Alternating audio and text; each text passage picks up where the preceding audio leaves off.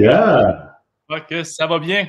Je vais être votre animateur pour euh, cette émission Live au collège. Maxime Rousseau, coordinateur marketing chez MREX et euh, créateur de contenu digital. Yeah. Maxime Rousseau, Wow! que vous venez? si vous l'écoutez en live ou en différé.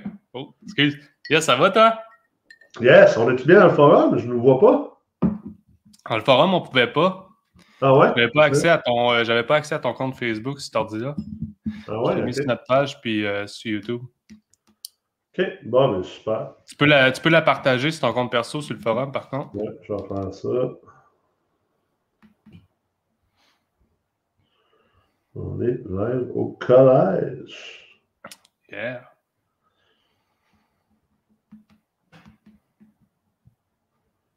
Vive l'Internet. L'Internet n'est pas vite aujourd'hui, là, Max?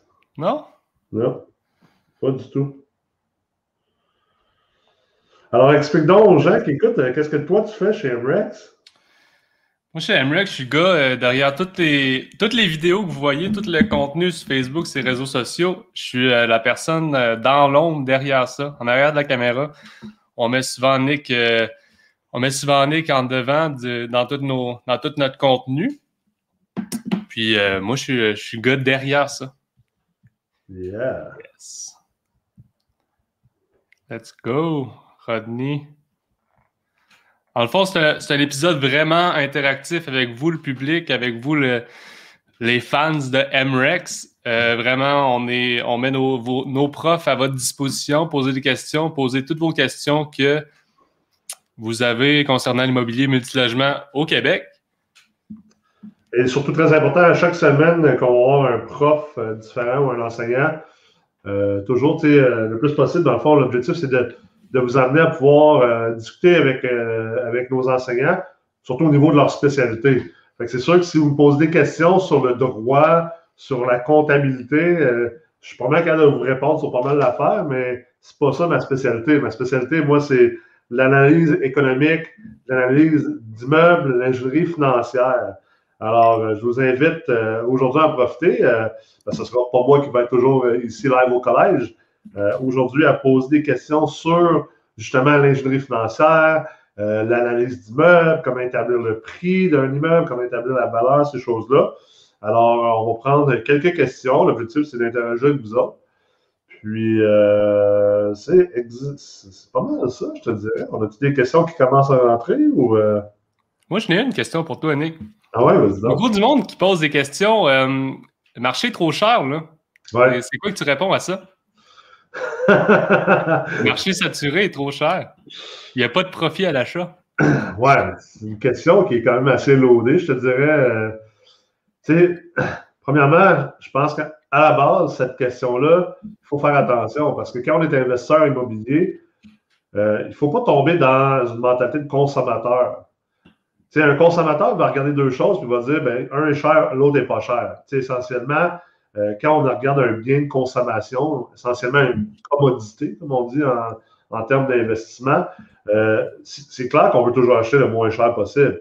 Si tu as, accès à 2 litres de Pepsi, mettons, dans deux dépanneurs différents en face de l'autre, puis qu'il y a un dépanneur qui vend son 2 litres pour 1,99 puis l'autre pour 3,49, ben, tu sais, c'est clair que lui, à, à 3,49, il est trop cher. Tu vas aller au bord de la rue, puis tu vas acheter lui à 1,99. Sauf que l'investissement immobilier, c'est pas comme ça que ça fonctionne, parce que c'est un produit d'investissement, c'est pas un produit de consommation. Puis, tu sais, il faut considérer un paquet d'affaires. Puis même dans un produit de consommation, une commodité, reprenons le même exemple du 2 litres de Pepsi. Tu sais, imagine, là, as un 2 litres de Pepsi qui se vend à Saint-Jean-sur-Richelieu. OK? Ouais. Il est 1,99. Mais toi, là, tu habites à Terrebonne. Puis à Terrebonne, il est 3,49. Puis il est 3,49 partout, sauf à Saint-Jean-sur-Richelieu. Mais tu sais, Terrebonne, Saint-Jean-sur-Richelieu, si tu n'as pas de trafic, euh, écoute, je ne l'ai pas fait récemment, là, ça doit être une bonne, euh, ça doit être un bon 45 minutes de route facile, peut-être même plus, là, tu sais. Absolument. Fait que, mettons, on va dire, mettons, 40 minutes. Fait que 40 minutes, y aller, 40 minutes retour pour sauver 1,49 essentiellement. Tu vas payer plus cher en gaz. Puis là, si tu comptes la valeur de ton temps, ben, au final, tu as payé plus cher. C'est là que là, tu commences à rentrer dans une mentalité d'investisseur parce que c'est pas juste le prix de l'actif que tu es en train d'acheter. Tu, sais. tu peux acheter un immeuble, par exemple, qui, euh, disons, on, prend, on va prendre un autre exemple, on est les gens tranquillement vers la compréhension de ce. Parce que c'est quand même assez complexe comme, comme, euh, comme concept, mais prenons deux, six logements, un à côté de l'autre. Même revenu, même logement, même état, même année de construction. C'est sûr que s'il y en a un qui est à 600 000 puis l'autre à 550 000, tu sais, ce qu'on appelle, c'est une expression euh, euh, latine, ceteris paribus, donc toute chose étant égale par ailleurs. Mm-hmm. C'est clair qu'il y en a un qui est trop cher puis l'autre est moins cher. Tu sais. Non, c'est ça. Sauf que quand on regarde les immeubles, qu'on achète des immeubles, c'est jamais comme ça. ça, c'est de la théorie. Mais en réalité, ça ne fonctionne pas comme ça. Tu n'es jamais en train de regarder deux immeubles pareils. Ça n'existe pas. De toute façon, mm-hmm. il y a très rarement deux immeubles pareils. Euh, d'habitude, quand ils sont pareils, ben, ils, sont, dans un lot. C'est un ensemble mobilier que tu es obligé d'acheter ensemble de toute façon. En tout temps, tu dois considérer non seulement le prix, mais tu dois considérer un paquet d'autres affaires. Tu sais, on parlait tantôt pour le, 2 litres de Pepsi. Le temps euh, investi, l'énergie également, parce que tu sais, je veux dire, oui, il y a du temps, mais aussi tu dépenses de l'énergie pour y aller.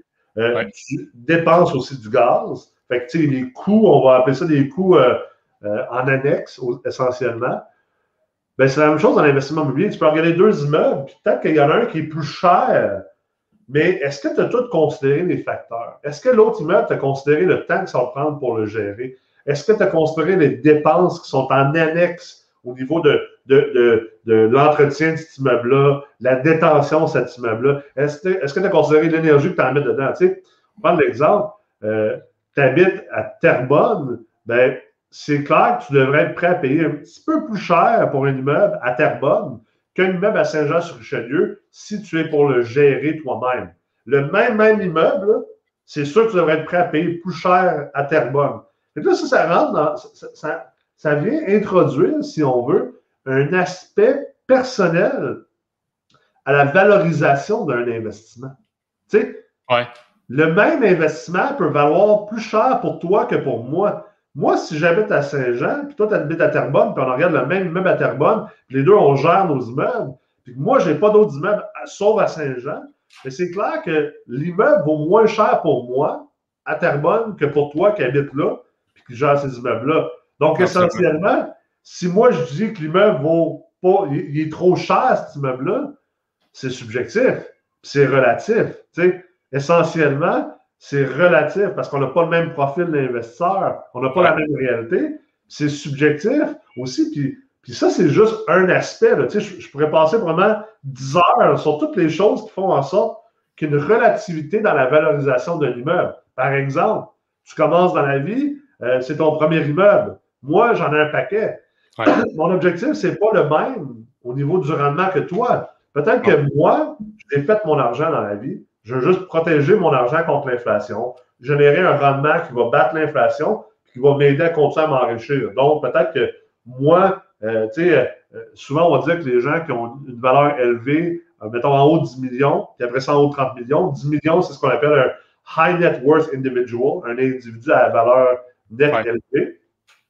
Puis il y a quelqu'un en haut de 30 millions, c'est ce qu'on appelle un ultra high net worth individual, quelqu'un qui a une valeur nette extrêmement élevé, bien, chacun de ces barrières-là ou ces, plateaux-là font en sorte que le rendement désiré par ces gens-là est moindre parce qu'ils veulent prendre moins de risques, parce qu'ils n'ont plus d'argent à faire. Ils l'ont fait leur argent, ils veulent protéger leur argent, ce qu'on appelle de la protection de capital, la préservation euh, de patrimoine.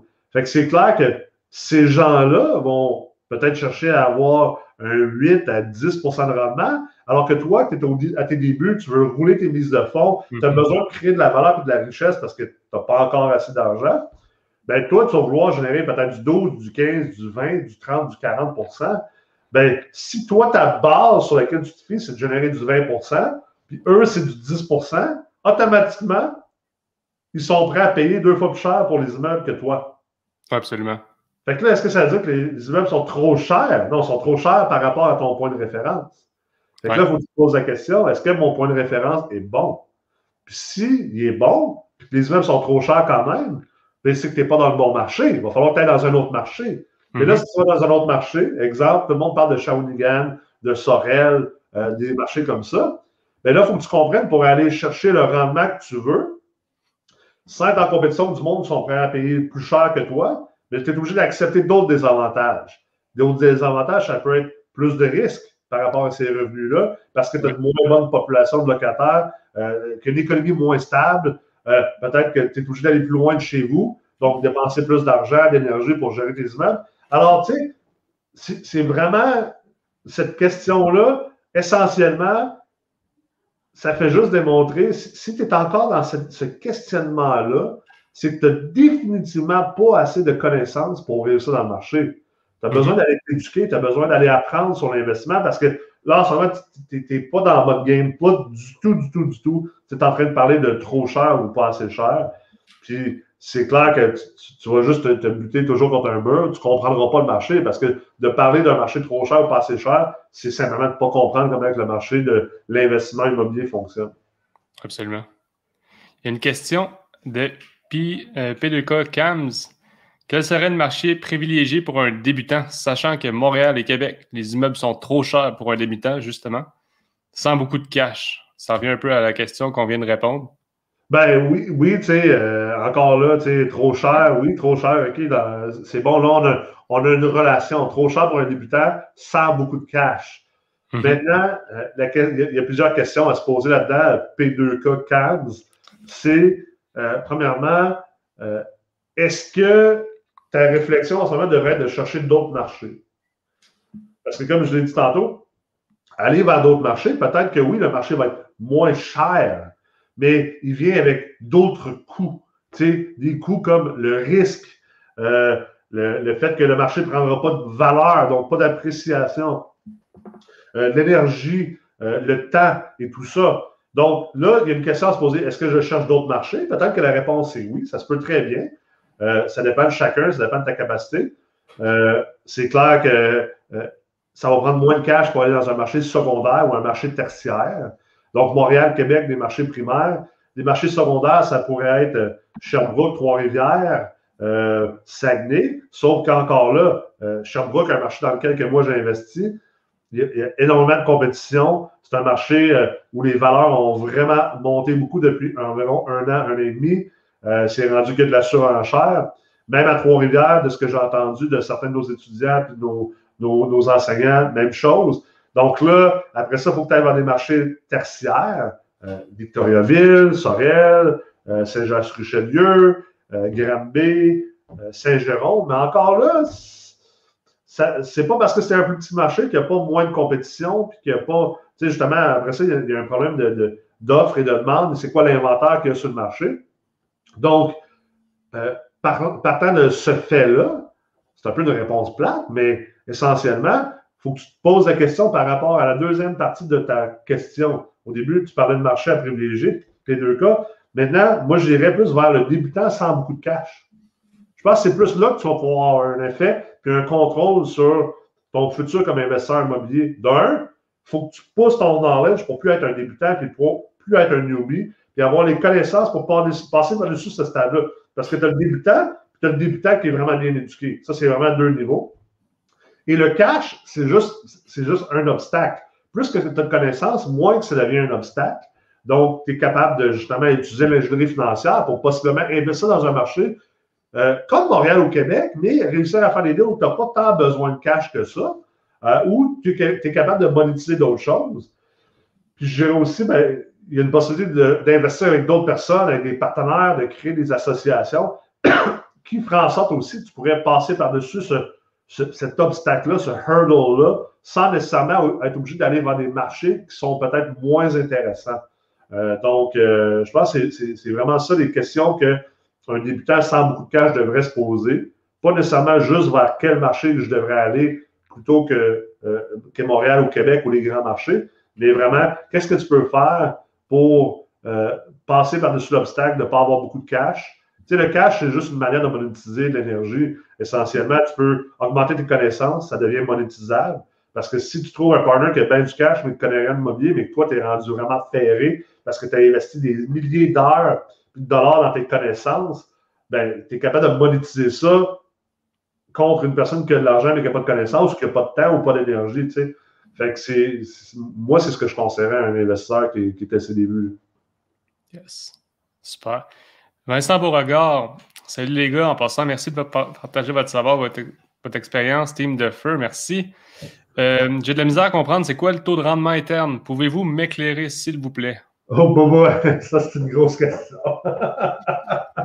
Puis d'ailleurs, euh, j'en profite pour faire un peu de pub. Je ne fais pas beaucoup de pub pour ce qu'on fait euh, généralement, mais si vous avez des questions comme ça, je dirais au moins essentiellement, allez vous inscrire sur le e-campus du Collège MREX. Vous n'avez pas besoin non plus de commencer à investir des milliers de dollars dans votre éducation tout de suite. Ça peut y aller par étapes. Commencez par aller euh, faire un de nos cours comme euh, les mathématiques euh, sur le e-campus, www.formationenligne.mrex.com.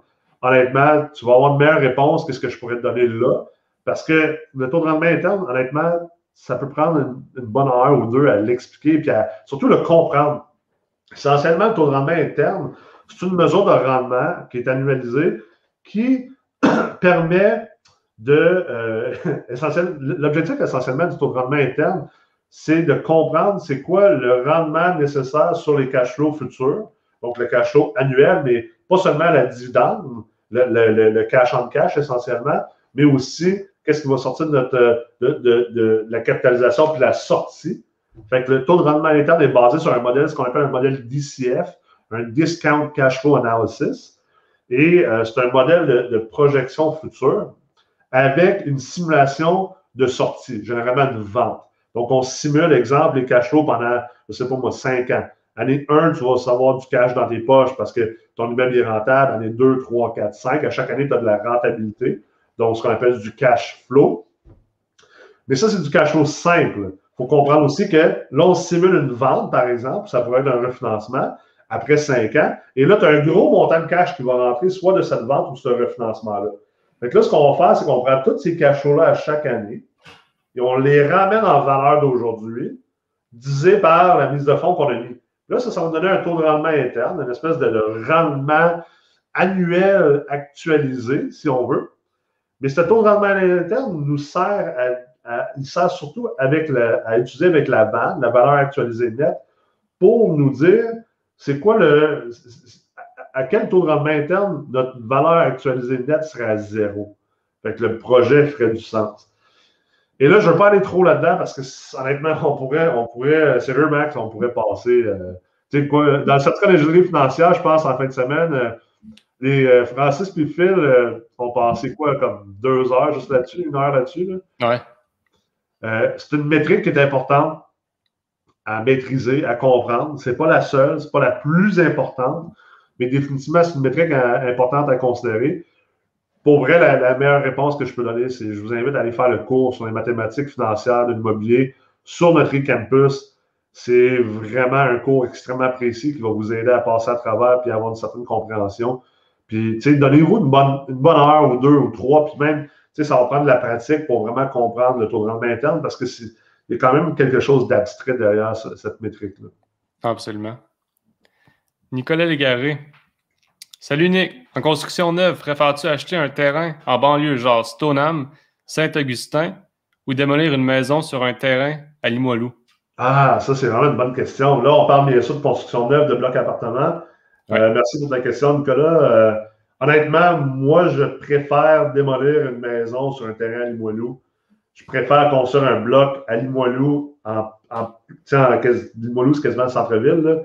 Euh, D'ailleurs, je le fais à Sherbrooke. En ce moment, à Sherbrooke, c'est très en vogue de construire des blocs appartements en banlieue puis en couronne.